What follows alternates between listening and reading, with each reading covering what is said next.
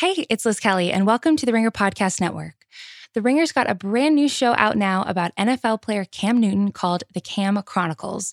We'll be releasing new episodes every Monday for the next six weeks, but you can binge all six episodes right now for free on Spotify.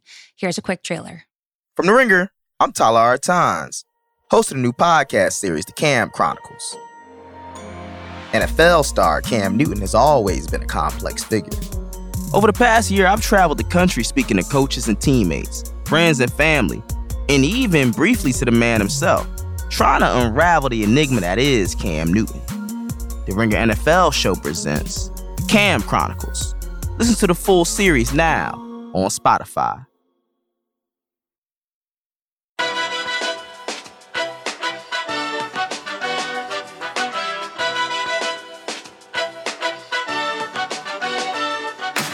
Hello, greetings, and welcome to the 11th episode of Baseball Bar-B-Cast, the only podcast that has both of its hosts have left notes inside the Western Wall and the Green Monster. Jordan Shusterman, that is you. I am Jake Mintz. How are you doing?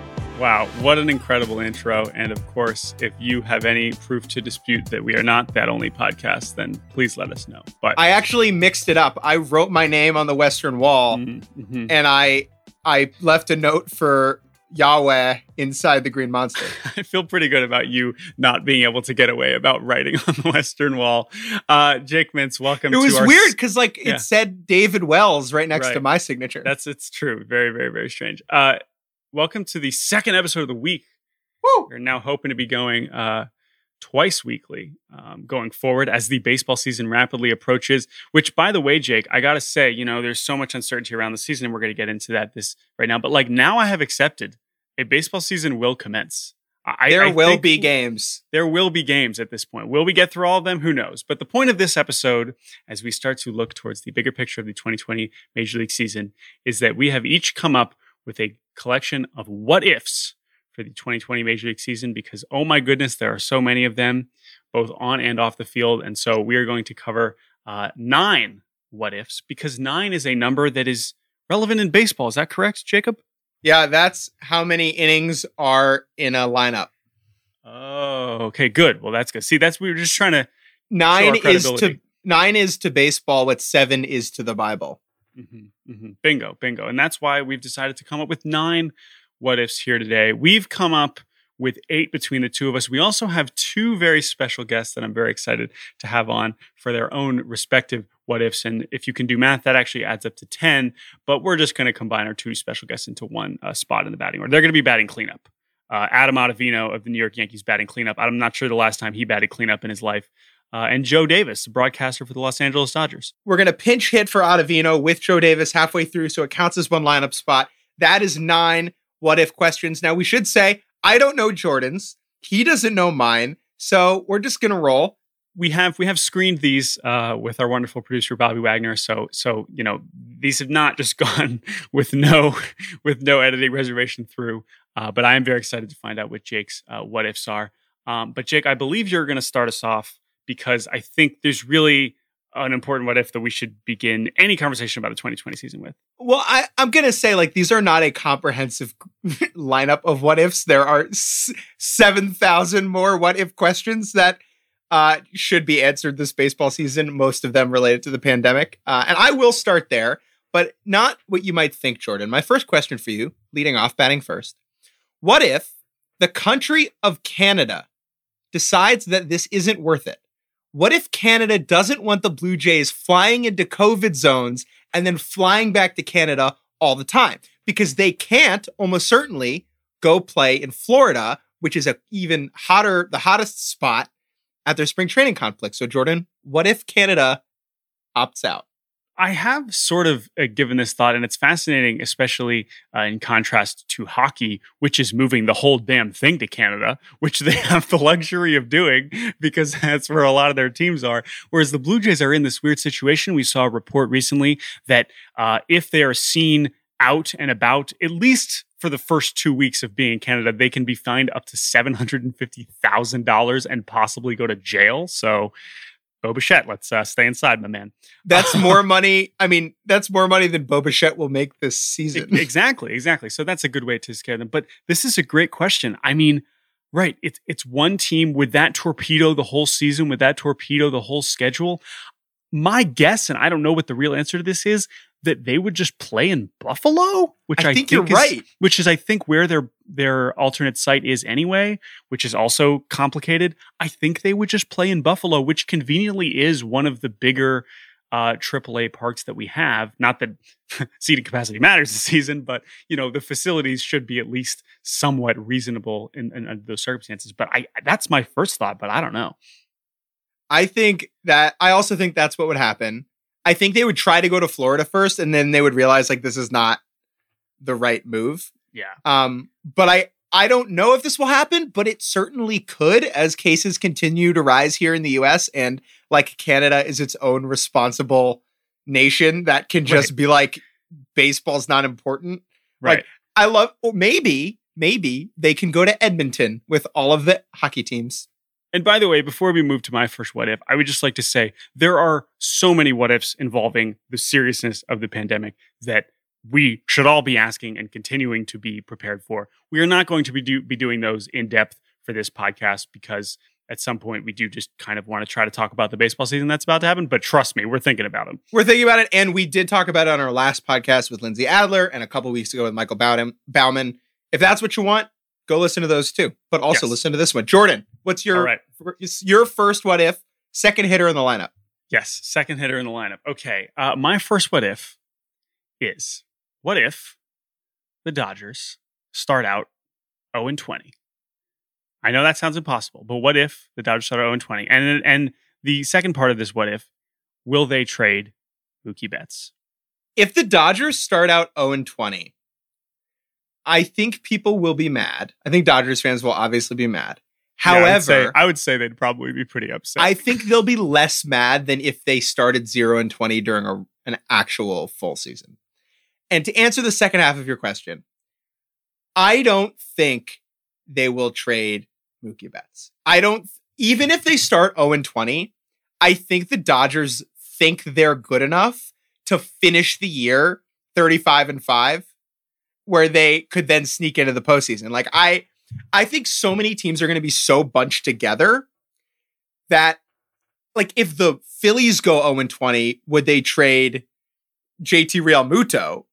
Right. That's that's another one I was going to bring up. Right. And so that's I, I think you you're you're spot on and this is kind of how I've thought about this too is that and this is the reason why I said 0 and 20 because 0 and 20 is a disaster for so many reasons but like that's pushing to where it would be hard to come out of it. If the Dodgers start 5 and 10, obviously they're not trading Mookie Betts. The real question here is like the deadline's pushed back to August 31st, but that's still not a point where I don't think it would be really hard to be mathematically eliminated for anybody on August 31st, right? So that's why I'm setting the bar at 0 and 20. The, que- the question is, are we going to see, yeah, are we going to see any blockbuster trades? It would take something really bad.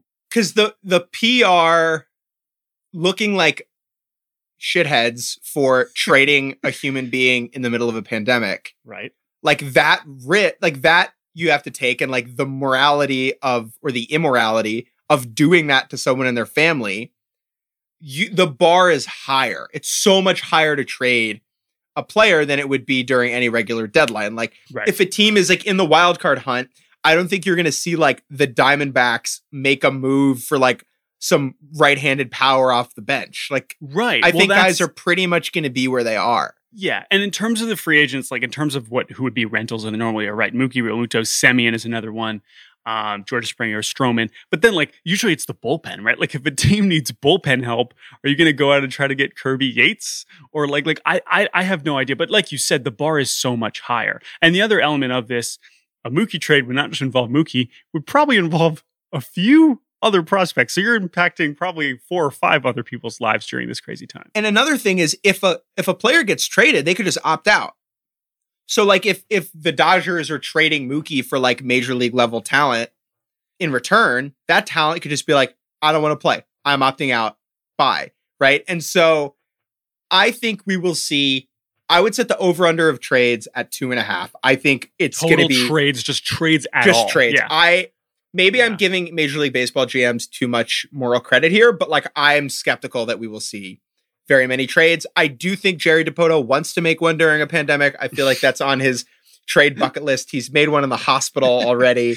Right, right. I mean, there's so many levels of it because, like you said, like trading someone during a pandemic for them personally is crazy. Some guys do have their families with them. Some guys are by themselves. Like it, it would affect a lot of players differently, and I'm sure that would probably impact the morality and the willingness of which uh, a player to do it. Right? Like if Mookie had.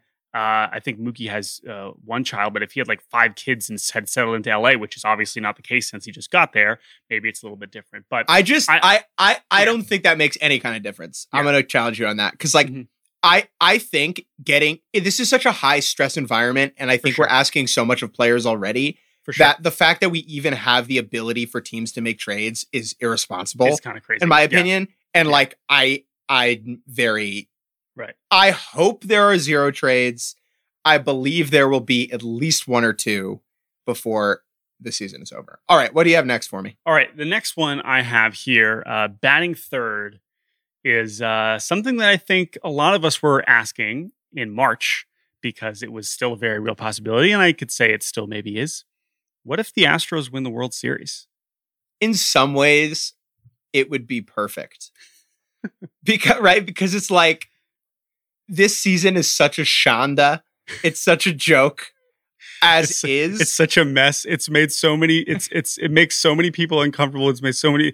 All of it is so screwed up, and like everything about the country, and like there's so many things that would just this would top it all off. The right like it, it would be very 2020 right it would be very apropos if the most hated team in baseball emerges victorious after this tournament sprint we're about to have Now, this the reason why I wanted to ask this to you is because I mean, right now that's definitely the answer. But had I asked that to you in March before all of this, you know, it, it was a slightly different conversation because then it would have just been about would people still believe they were cheating?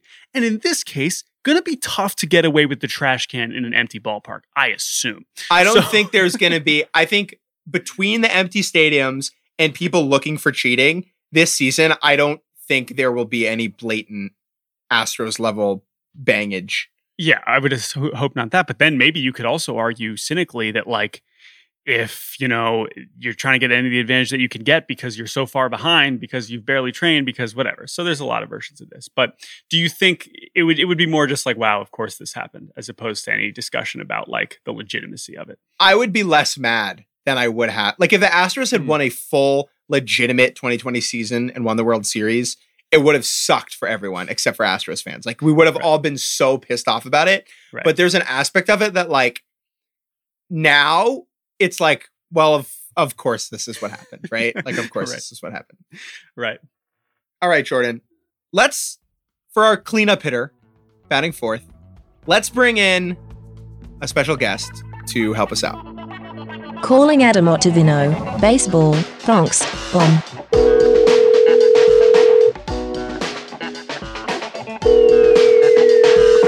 And we now welcome in a pitcher for a small baseball team called the New York Yankees. It is Adam Ottavino. Adam, thank you so much for joining us. Thanks for having me. Uh, so on this episode, Adam, we are going through uh, a variety of, of what ifs for this bizarre baseball season that we are all about to embark on. And we saw you had some thoughts on a certain topic about this 2020 season. And so we wanted to ask you a very simple question.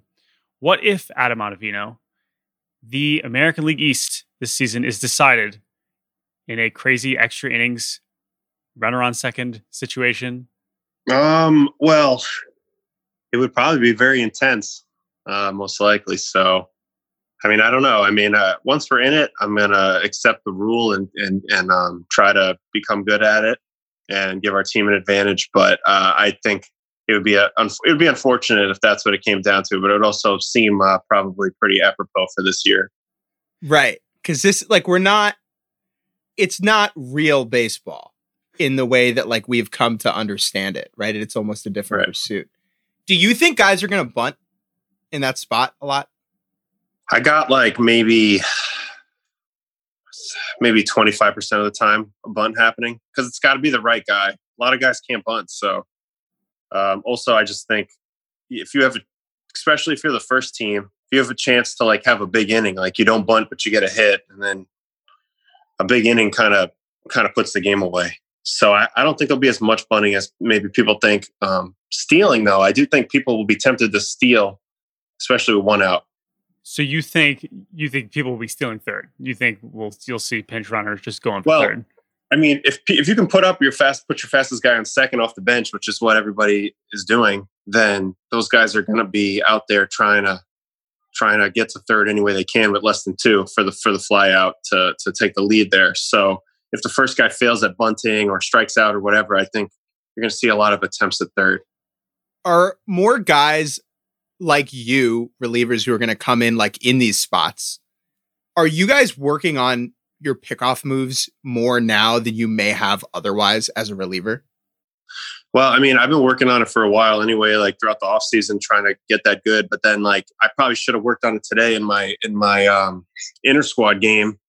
I didn't know that guys were going to be just running like crazy. We didn't even have any running game signs going, but sure enough, this guy stole second and third on me before I even even knew what happened. So I probably should have practiced it more today, but I was just trying to get my work in. And I do think now, like from here on out, you got to try to got to try to shut it down.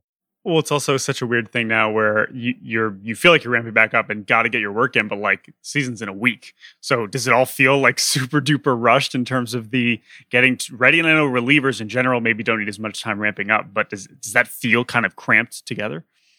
Well, it's like you only have so many at times on the mound before the season, so my priority is making sure my pitches are good and that sort of thing. Because that's ninety percent of my effectiveness, and then I wish I had more time to just go out there and do pickoffs, you know, pick off six times in a row, hold the ball forever, inside move, all that stuff. But honestly, today, like, and even leading into the season, like, I'm only going to get on the mound two more times before the regular season. So I just want to make sure my pitches are there. There's not enough time to worry about that other stuff. I mean, I know that it's important, but it's just, it's a, it's a, it's a time crunch. Now, Adam, I did some research and you mentioned just before, like, oh, well, hopefully I'm going to be able to get good at it there have been two times in your career where you came in with a runner on second and nobody out, and you got out of it both times with no runs. So you are undefeated in those situations. So I, am just trying to, like, I'm not trying to say that you will be invincible this season in, in the 10th and the 11th, but like, you do have some street cred here. I just wanted, I just wanted to let you know that. I can't believe it's only twice, but um, I feel like I'm getting put in the tough spots a lot. But um, I don't know. I like actually like pitching when I'm in trouble. Um, obviously, it's uncomfortable, but I always feel like it brings a lot out of you. Kind of go do for the. Feel, the do you feel like it's fun, like cleaning up your teammates like garbage? Like when you have to come in that spot, it's like like you you left me with the bases loaded, nobody out, and like I'm gonna I'm gonna take care of this. I'm gonna pick you up. Yeah, well, bases loaded, nobody out. That's tough, but I think ultimately, you know, if you have one more out to get, like you take pride in coming in and like stopping it right there and just getting that guy off the hook a little bit for sure. Well, and, and my last question about this is that like, is the weirdest part that like you're running out from the dugout and suddenly someone's on, right? Because you come in into jams all the time. It's not that you're used. It's not like you never have someone on when you come in to pitch. No, but it's just my my beef with it isn't isn't what it does for me. My, my beef with it is is that it gives it takes away a lot of the home field advantage. You know, basically, a home team always has a huge advantage in baseball uh, once the ninth inning happens because they just need one run to win. And now all of a sudden you're giving the visiting team a rally, start the inning here. And obviously we all know how things can go haywire. They could like lay down a bunt, the bunt could get messed up. Now they get two runs in the inning. And now it's like the wind's taken a little bit out of the home team's sails. So I'm not in favor of anything that takes away the home the home team's advantage. My, and also I just think when you play extra innings like in the marathon games, that like really tests your depth and that's like an advantage for a team in a season. So it's kind of frustrating to take that away and just try to end it. Like I don't know why everybody just wants to end the game so fast, like arbitrarily. More baseball, right? We're like, like, we have more baseball, not less.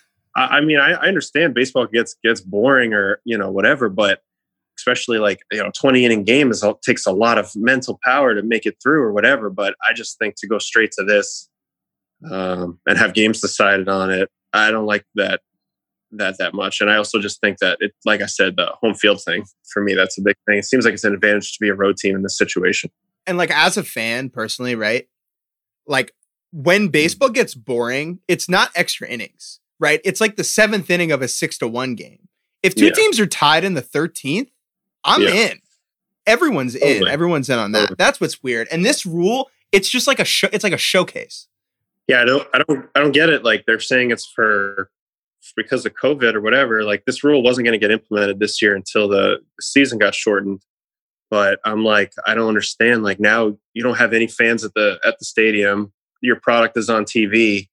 Like you have a chance for it to be on a little bit longer, and no, no, you just want to stop it. You just want to just have the shortest games possible. Like I, I don't understand the line of thinking sometimes, but um, yeah, I like I like I like regular normal baseball play until somebody wins. No, this rule has existed though in the minors the last few years. I know you haven't been in the minors that much. Have you ever pitched in this situation or in showcases or in sim games? Like, or is this going to be completely the first time it happens, regular season in a few weeks? It's going to be the first time you've ever do it.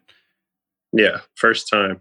You know, I am hoping to avoid this situation. of course. Um, obviously, if if you have to pitch, then that's awesome. You'll go out there and do your thing. But I mean, I do think that um, usually, if the game's this close, I'll probably have pitched before it ever gets to the extra innings. I was going to say. So somebody's going to have this job, and it's going to be interesting to see how they do with it. Adam, we appreciate you taking the time, man. Hopefully, the AL East does not end on a sack bunt, uh.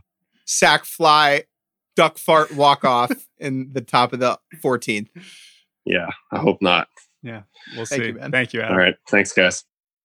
All right. Thank you to Adam Ottavino. We appreciate his insight. Much better than Babe Ruth. We all know that. Uh, but here, uh, this is still uh, the four hitter in our what if lineup. And since Adam Ottavino is a reliever, uh, we are going to make the strategic decision to bring in someone else here to hit in the same spot in the order. Uh, but we have another what if here. It is time to bring in uh, broadcaster for the Los Angeles Dodgers, Mr. Joe Davis. Calling Joe Davis, Blue Circle, Palm Tree, Sun.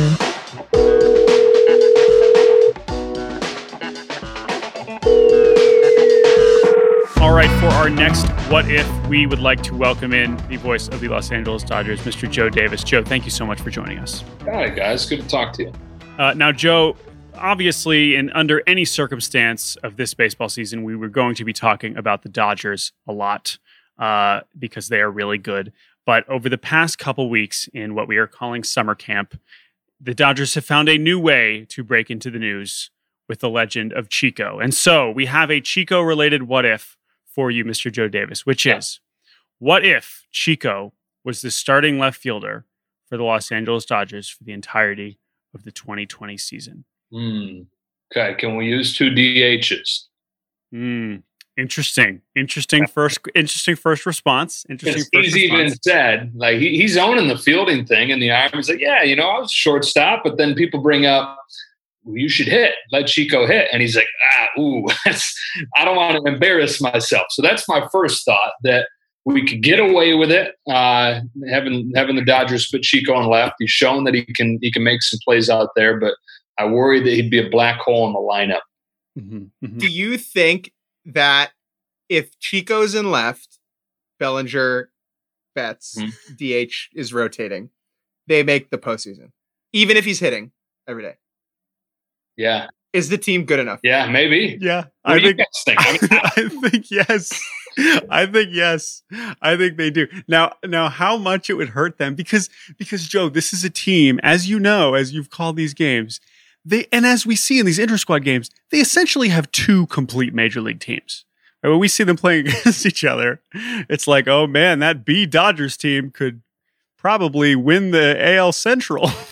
yeah. Uh, my gosh, I that's a really interesting question. And you know what's hilarious is that it's an interesting question. Would they win? Would they make the playoffs with a clubby playing left field? And the fact that we're all leaning towards at least maybe that's ridiculous right and and by the way the, the other point that i've loved about the whole chico saga is that like he's playing left because that's where you hide people right and the ball keeps finding him. the ball keeps finding him. He keeps making these plays. Yeah. Yeah. Actually, you know, the, what, what's been less publicized is the first ball hit to him, he completely misplayed. So we, have all tended to bury that into the deep recesses of our memories.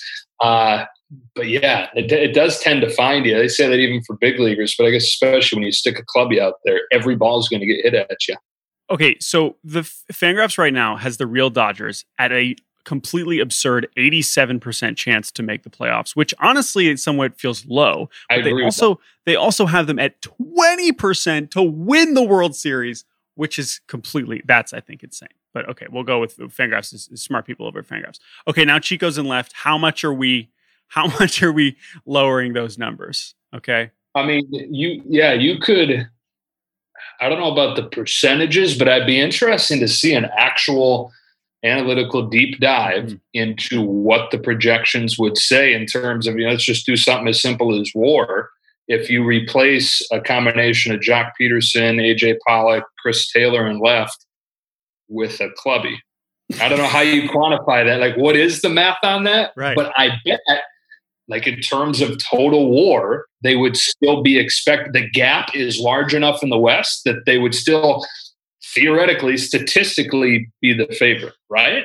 I'll talk. Yeah, I mean, I'll check in with the smart people I know that aren't me or Jordan, and we'll get back to you. Last question I have for you about the Dodgers. I would say that, you know, Dodgers fans have been waiting for a World Series now for a long time. Would winning the 2020 Major League Baseball sprint tournament be any less fulfilling for the fan base than winning in a what we'll call a regular regular season. I don't know. I think about that all the time. It's definitely going to be different. You've heard some people, I'm sure, make the argument that it would even be more meaningful just Yeah. with everything surrounding it. And if we do get to that point where we all get to learn who the champion is, that's a victory in itself. You know that we're able to make it through the regular season and into the series uninterrupted. So to go all go through all that, I think Tim Brown uh, for Yahoo wrote a really good article about it the other day. Just to get through it is big, but then to get through it and win is huge. Now, I think he's talking about like the gratification for the players and the people in uniform. I think that Dodger fans would, yeah, they would, they would own it and be happy with it, and it would feel like it would end the drought. You ask Giants fans if the Dodgers have ended their drought, they'll say no. You know, big time asterisk put up next to 2020. Well, the good news uh, for Dodgers fans and for yourself, Joe, is that no matter whether they win this year uh, or not, they will probably be the favorite again next year. So it's not like Right. this is their last chance. So- Yeah, you're probably right. I got a pretty cushy job when it, pretty easy job when it comes to uh, getting motivated. They're Uh, good. you- What's your favorite part? Like, I mean, there are there are 80 amazing things that you get to watch on a nightly basis. Is there one thing about getting to call Dodgers games in this era that Mhm. You wouldn't replace? That is just the best part of it.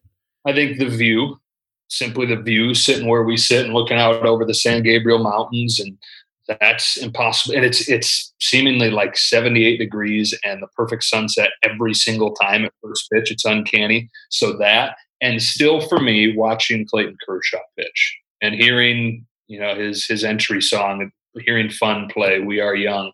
Like that, that's still for me. Say what you will about he's not the pitcher he was a few years ago. He's still sub three ERA every single year, right? Uh, so he's still one of the best pitchers in the National League. And just getting the, the the sense that I get when I hear that song and I watch him take the mound, that I'm watching one of the greatest ever to play this game in 150 years, one of the greatest ever to do it. No matter how much you want to argue he's different or diminished, he's changed, sure. He has, but he's still Clayton Kershaw. And to be able to experience that every fifth day and have a little part in recording that history is never ceases to be special. We were talking about this right before you came on. Like, he has somehow become the most underrated pitcher in baseball Right. in this like very inexplicable way because he's a future Hall of Famer. Yeah. and He's not one of the MVPs anymore, so he is washed up. Right. Well, and because the Dodgers are an ever, you know, churning machine of producing the Bellingers and the Gavin Luxes and these young players, now Kershaw, who's a whopping 32, is like old news, Right. you know? So- Yeah. Yeah. And it's been amazing to watch him evolve. Mhm. He's not overpowering guys with 95, 96 anymore. Mhm. He doesn't have that anymore. And so the stubborn Clayton Kershaw, who is great largely because he's stubborn, is learning to pitch in different ways and succeeding in different ways. And anybody that pitches into their 30s and stays at a high level does that. I mean, look at like CC Sabathia, how he changes his career went on. Zack Greinke's doing the same thing. Clayton Kershaw is finding a way to say, even though I'm a Hall of Fame pitcher already, and I've been a Hall of Fame pitcher, I've become a Hall of Fame pitcher by doing this. I'm going to become this to continue pitching at a high level. It's just magnificent to watch.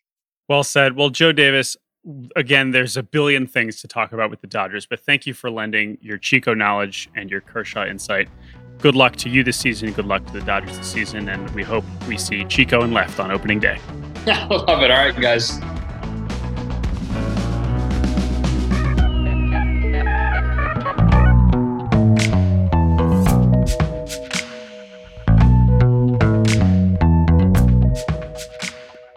Thank you, Joe Davis. Uh, very much appreciated. Chico, chat, always welcome. Uh, all right, Jordan, batting fifth. I also have an Astros question. We talked about them a bit earlier. What if teams pump in booing noises for the Astros? Now, one of the biggest storylines heading into this season was how other fan bases would interact with the Astros after it was revealed that they had big cheated. And during spring training, we saw a lot of crazy stuff, even in a little snippet of it. One of the effects of the no fans in the stands is that no one will be there to boo Houston. But Jordan, what if a team takes it upon themselves to pump in booing noise? I love this question so much. First of all, I'm I'm jealous because I did devote some time to coming up with a crowd noise related what if and I just couldn't quite put, put you know put the finishing touches on one. So this is great. I love this so much. Um, I mean, I guess it's fair game. I don't really think it'd be against the rules. I know we've been hearing reports about how like MLB is sending out the official crowd noise, what is like the default crowd noise. MLB crowd noise mixtape. Get it on DatPiff. Right. And and you know, there's also if this was a normal season, we know that certain players would probably be getting more boos than others, right? We know that Bregman would be getting booed like crazy. We know that the top three guys, we know Bregman, we know Altuve, we know Springer would be getting crushed. Whereas like Dustin Garneau probably safe. Kyle Tucker probably not getting booed that much, right? So is it fair, even if you are going to execute the strategy, to have the same booing all the time? So my question back to you is: Now, is is the booing? Would you envision this perpetual? The entire game whenever they're hitting, whenever they're pitching too? Like, how? Do, what do you think? Whenever they're hitting. Okay. In the same way that like the crowd noise, at least like on the soccer broadcasts I've watched, like the artificial crowd noise reminds me of when we were in like third grade and the cicadas came, and there was yeah. just always that noise in the background, that low level buzz, right? Right. That's I would want that for the Astros, except it's Here's here's the other thing about this is that in this weird I know this doesn't really make any sense. If this was happening in the minors somehow, this would a thousand percent be happening. Like other oh, minor yeah. teams would do this without hesitation, like no doubt at all. The question is right, is is who would even do this? I guess that's the other question. If a team's going to do this, who is most likely? Because the Yankees are probably too classy to do this, but also they, they would be they the team. Think they're too classy to do it. The Yankees the, will, the they will not do it. The Yankees have no reason to get spicy. The answer of which team would do this is obvious. It is the Rays. The Rays both feel slighted by the Astros losing to them in the postseason last year, mm-hmm. and they're the team most likely to just like start some shit by being spicy. I think it's the Rays. If the Rays are listening at Rays, yo, in the Kevin trop Kiermaier, too, in the trop, man, it, would, it could be deafening. Deafening. Let's pump in the boo noise. I know some people, Jordan. We know some people who work for the Rays. I'm going to text them immediately after we're done recording. We need artificial booing noise. Anybody who's against artificial crowd noise? Yeah. Oh, good point here from our producer Bobby Wagner. Oh, yeah, I, I Houston's not going to even play Tampa until the postseason. Right. So, okay, which, so who would which at, the Dodgers point, would the which, Dodgers pump in booing noise? Right, like they are going to play. Yeah, it's the Dodgers is really the answer.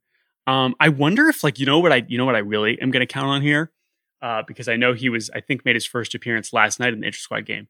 Dieter Ruehle, the amazing organist for the Dodgers, will come. I mean, he can't do boo noise with it, but like he'll he'll be doing some spicy stuff with the music without a doubt.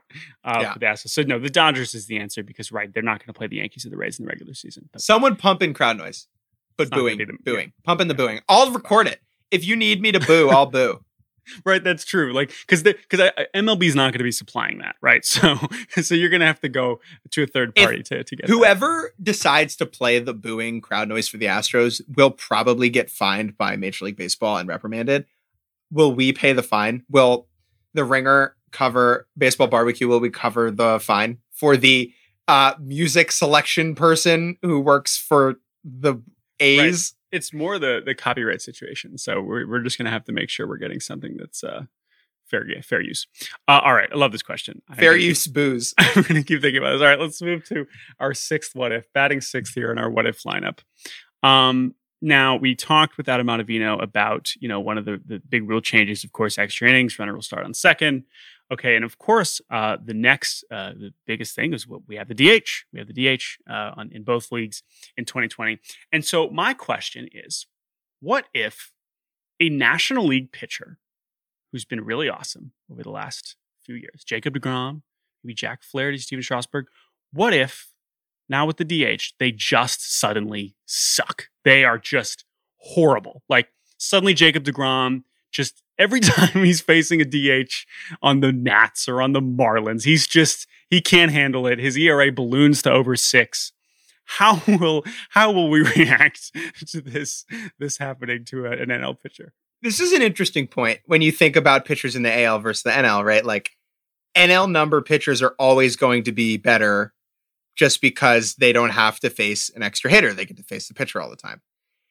I do wonder if this will change the way we think about some of our favorite NL pitchers. Like, it doesn't seem like that big of a deal during a, like a normal season when you know there are games happening all the time, and we kind of the difference between the pitcher and the DH. It's only one out of every nine trips, and so we don't think about it all the time.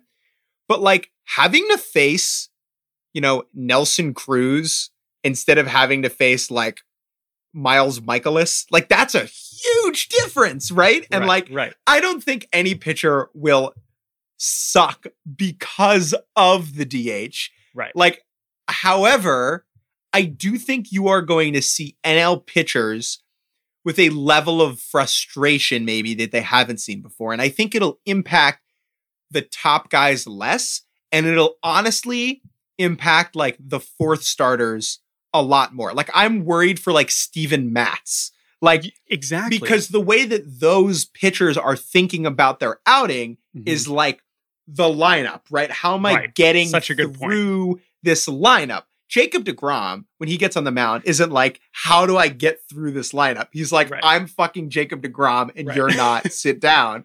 totally like, true.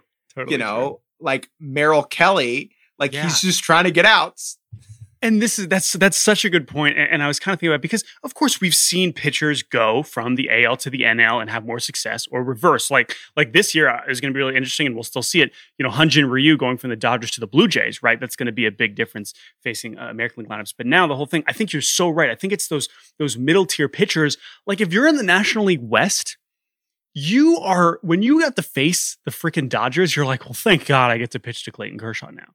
Now it's like another all-star level hitter that you're dealing with. Even when you're playing the D-backs or the Rockies, like that's another or the Padres. Like, my God, like, like the, the, you're so right. It's going to be those middle tier arms that we could see their numbers just go up. Now, this is also a question now just for the future because we know that the DH is coming at some point too, right? I think in the small sample this year, it's all going to be not we're all just going to count it all up to this is a fucking crazy season but i think that you're so right i think it probably will have a lot more to do with the guys in the middle. Blessings up to our man antonio senzatela for having yes, to face i'm not i'm not feeling great about the kyle freeland bounce back year in this in this context.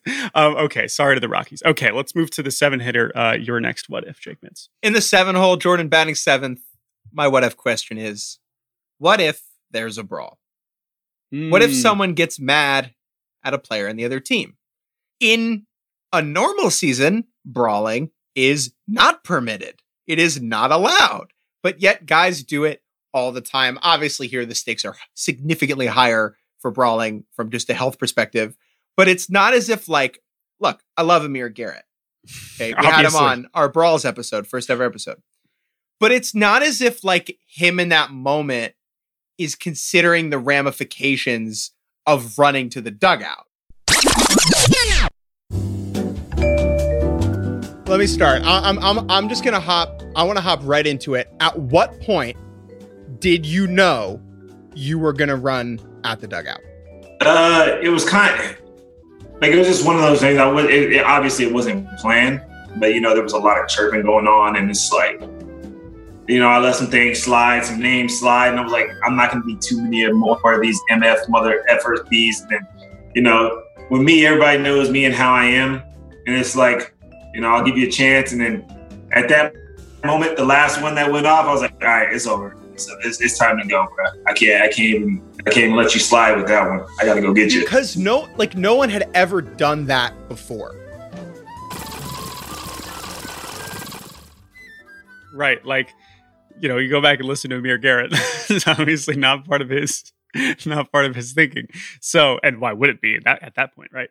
Um, so it's a great question. And, you know, I think we heard, I, I don't know if we got definitive rulings that players would be like extra punished for doing this this year, whatever that even means. And of course, in a shortened season, you know, normally you'd be suspended eight games. Now, if you're suspended 16 games, oh my God, that's, you know, fourth of your season.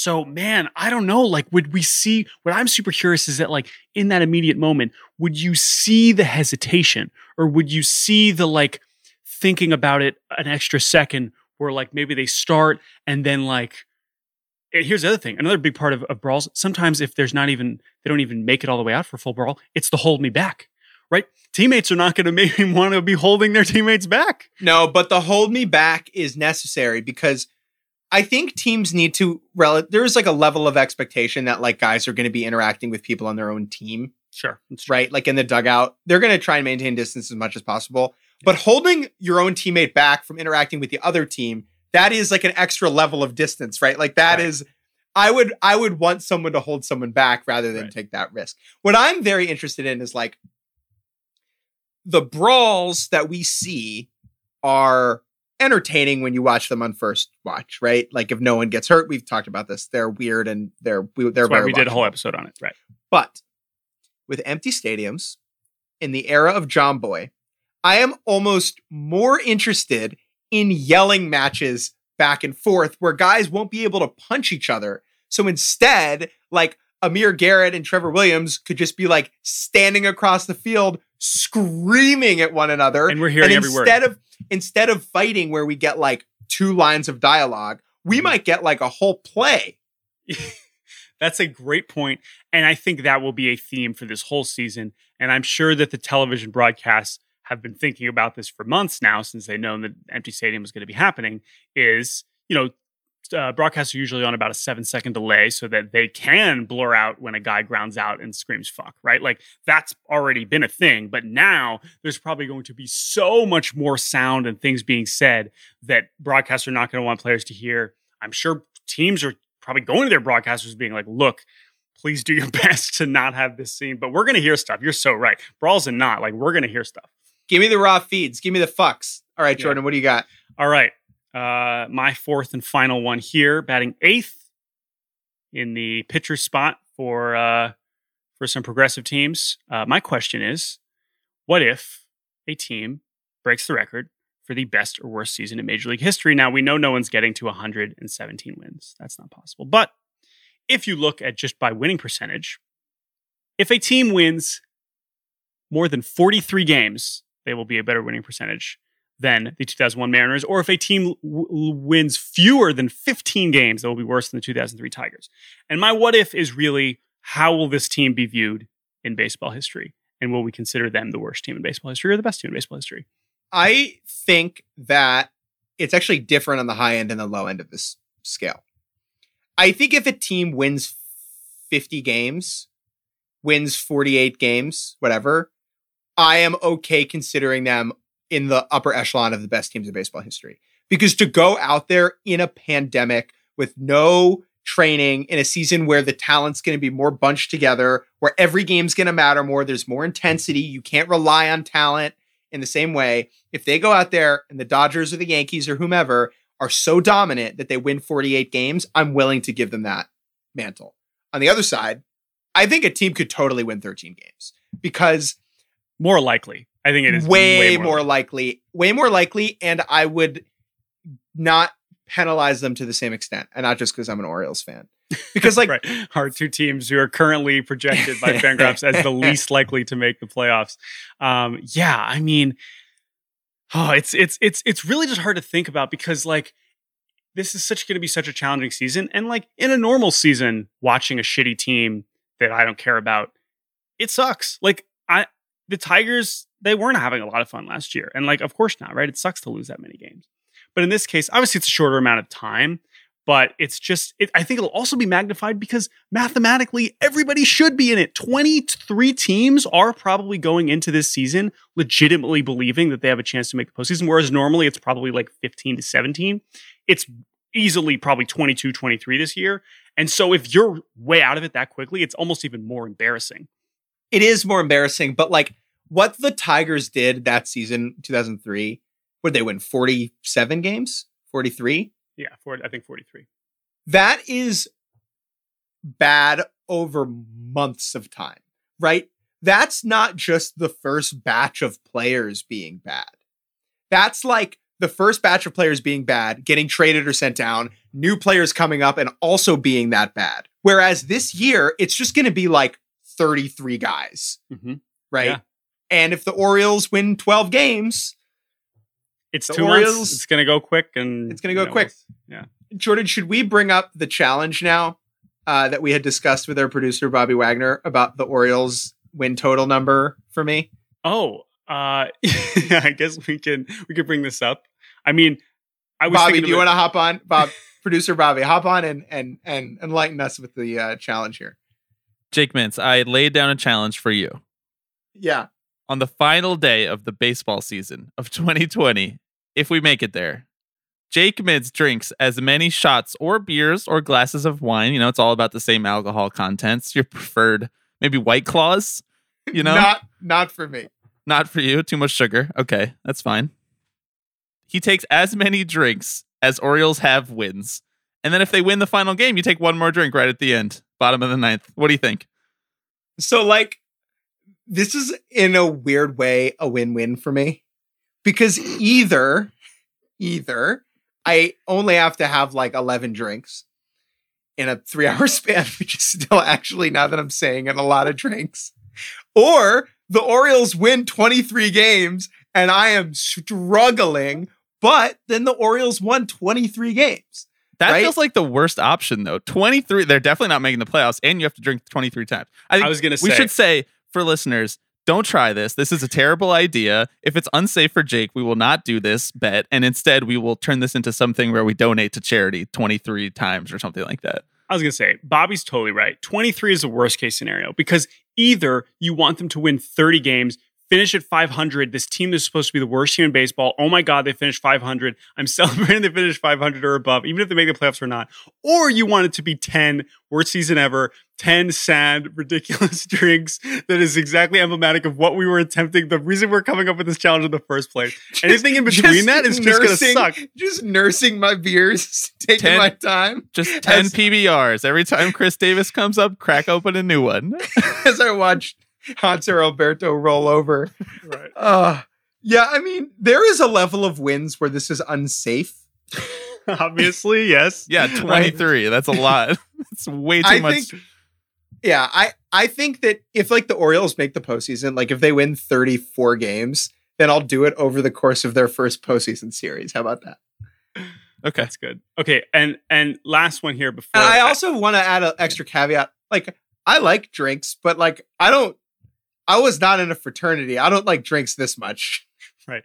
Well, hopefully, maybe our, our friend Trevor Williams can supply some. He he promised that last week. Um, um, okay. Uh, I also just want to squeeze this in since we're already talking about our favorite teams before we get to your final what if, uh, Jake Mintz, which is it like what what if our teams do make the postseason? Forget about the drinks for a second. Like, are we? Then I'm drunk.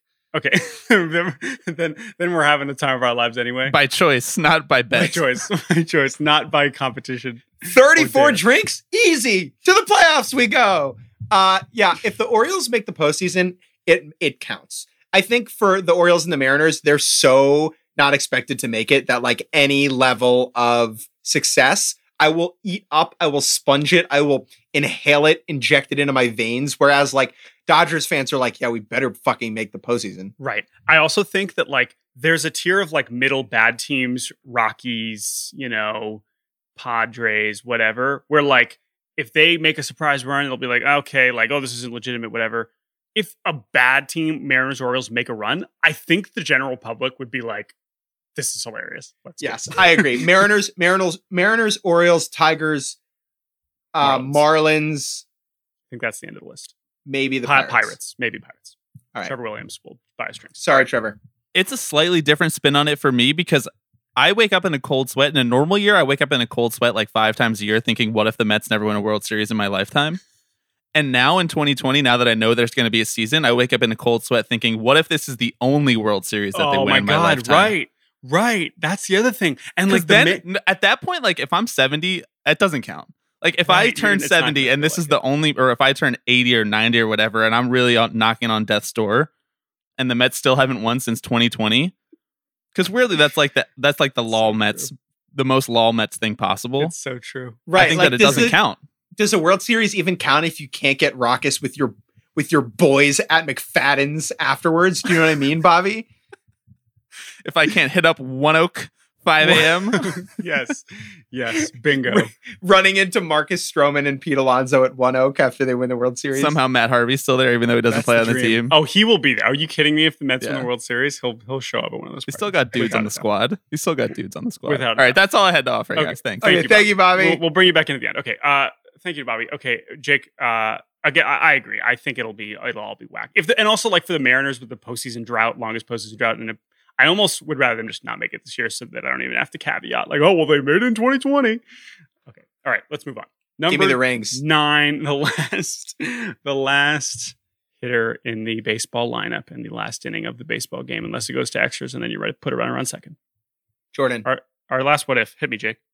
Last in the order, but first in our hearts. What if Yoenis Cespedes is fucking awesome? Okay, so I thought about this too. Had this on my short list, of course. All I'm thinking about. Um, yeah, what if he wins MVP, comeback player of the year, you know, World Series MVP, carries the Mets, you know, Bobby's going crazy. Um, I don't know, man. I, I like, I, you know, obviously I've just been thinking about you all the time. He's declared he will be ready for opening day. He looks He's ready. Not he looks ready. His teammates are saying he looks awesome. Anthony DiComo's tweeting about him six times a day. It's a good sign. No one, no one's making Anthony DiComo tweet about him. That's You know, true. he doesn't. He doesn't have to. Yep. He doesn't have a uh, uh, you know a Twitter handle and blog and, and identity tied to Yoenis Cespedes. That's us, right? So um, it would be really, really, really fun, and it, it is the thing that I'm most looking forward to in this season is just seeing him play baseball again, regardless of how it goes. Uh, and then the other crazy thing, by the way, is I was looking at like, oh, who's a, he's a free agent. Like Mhm. this is the other thing. We could enter another Yoenis Cespedes crazy free agent. if he shows out, if he shows out and he's like healthy and he's back, like yeah, he'll get paid again. No especially just a DH. Oh my god! Yeah. Like I know he's 35, but my goodness. All right. Jordan. Yes. since you and I graduated college, Yoenis Cespedes has played in 101 Major League Baseball games. That is May of 2017. Since then, we have done a lot with our lives. We have moved to New York. We have lived in multiple apartments. We've had multiple jobs. I got back together with my girlfriend. Right. A lot has happened in our life, and meanwhile, Yo has basically just been on his ranch, hanging out, Fall, fallen in holes. falling in holes, getting attacked by wild boars, but also getting ready for the uh, epic comeback. Um, he's never he hasn't played a game with Robinson Cano yet. He has played one game since Juan Soto debuted.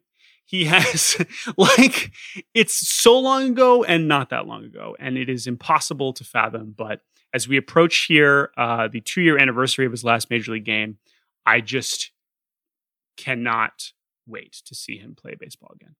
everyone wants him to be back. Everyone is rooting for him Yeah. to be back Yeah. because, you know, when we started our shtick, we were 17 and we were like, this guy's fun. And he is fun. Like, he's fun. Yeah. And even if he's dodging boars or whatever, Like he's good as shit at baseball when he's good, and I hope he's back. Remember, look at his numbers. Besides the two months in Boston that never happened, he's never been bad. Never went He to was- Boston. He oh no, I, I don't I don't remember that at all. All right, yo, we love you. Stay healthy. Hit dingers. All right, uh, we've made it to the end of our what ifs lineup, uh, Jake Mintz. Um, I have one other honorable mention one that is a what if that is not really a question that could be answered. But do you have any final thoughts now that we've done this exercise? This is going to be the weirdest baseball season of our lifetimes, and I am as curious as I am trepidatious, and I will watch it all. Uh, the last thing I want to say is that because of the absurdity of this season, because the other sports will be happening, last year, I think, or maybe two years ago, there was something called the sports eclipse, the end of October, where in Los Angeles, you could go to, I believe, five different professional sporting leagues in the same day if you timed it right. MLS was there, hockey was there, the Lakers were there, whatever, end of October. Well, because of the absurdity of the world, on October 4th, we could have game seven of the Stanley Cup finals, game three of the NBA finals, game three of the divisional series, and also it'll be just regular week four of the NFL, which is the sport that everyone cares the most about. if all that happens, how how will Sports Center of handle it? What will it order those? We've got game seven of the Stanley Cup finals, we've got division series baseball, we've got NBA finals, we've got regular football. Wow. Okay. I think I, this is great. I think baseball will be last. I think it will be at the bottom think it will unless there's a crazy game or it's the Yankees or there's a moment Right. because the Stanley Cup Finals game 7 is like a team winning a title, right? Like right. any Right. footage of a team winning a title should be number one. should be, is number 1 and will be number 1. So I think that'll be number 1. I think the NBA will be number 2 Ooh, okay. and I think football will be number 3 and baseball will be number 4. And And hey, MLS sorry. MLS, I don't think MLS will still be happening, but October 4th. Not October 3rd. That's the Mean Girls date, but October 4th. All right, we're done. we did it. the podcast. We asked a bunch of what ifs. There are a million more that we could do. Next week, we will have more team specific previews on Baseball Bar-B-Cast as the season rapidly approaches. Thursday, opening day. Holy shit. Then Friday, all the teams start, supposedly. Um, last thing I'll say is uh, thank you to Bobby Wagner, our producer. Bobby, uh, do you agree with Jake's ordering of the Sports Center? What, what, what would you, uh, how would you survive that day of sports apocalypse slash eclipse? I agree with it, except I think that baseball and football would be swept. You do, you do think you think you think good postseason baseball would edge out week four of the NFL? I hope so, man. I Wow. hope so. No You know, way, dude. As I No say it out loud, it sounds wrong. Patrick Mahomes has to sneeze, and they're putting it before Mike Trout. Okay, well, it's realistically that's what's going to happen. The real answer is that some of the NFL games would go before, like the Sunday night game would go before baseball, but like, I don't know. Yeah, like they're not gonna Bills, right. 35 7 is not going before like Dodgers, Mets. I'm Jordan, sorry. Right, right. Jordan, name a dolphin or a bill. Tua, I got nothing for the Bills. Thank Hell you for yeah. listening to Baseball Bar-B-Cast. To Thank KO you spikes. thank you to uh, Bobby Wagner, our wonderful producer. Thank you, Bobby. You can, I mean, thank you, Bobby. Your your your mic is on. You guys are welcome. Thanks to our guests too Adam Ottavino, Joe Davis, Chico and Spirit. Chico and Spirit. Thank you to Jake Mintz. Uh, we will be back with more Baseball Bar-B-Cast next week. Thank you to Ryan Fitzpatrick. Thank you to Willis McGahee. Thank you to young What was the Marshawn receiver? Lynch, Andre Andre Reed. Go. Sammy Watkins. Go Bills.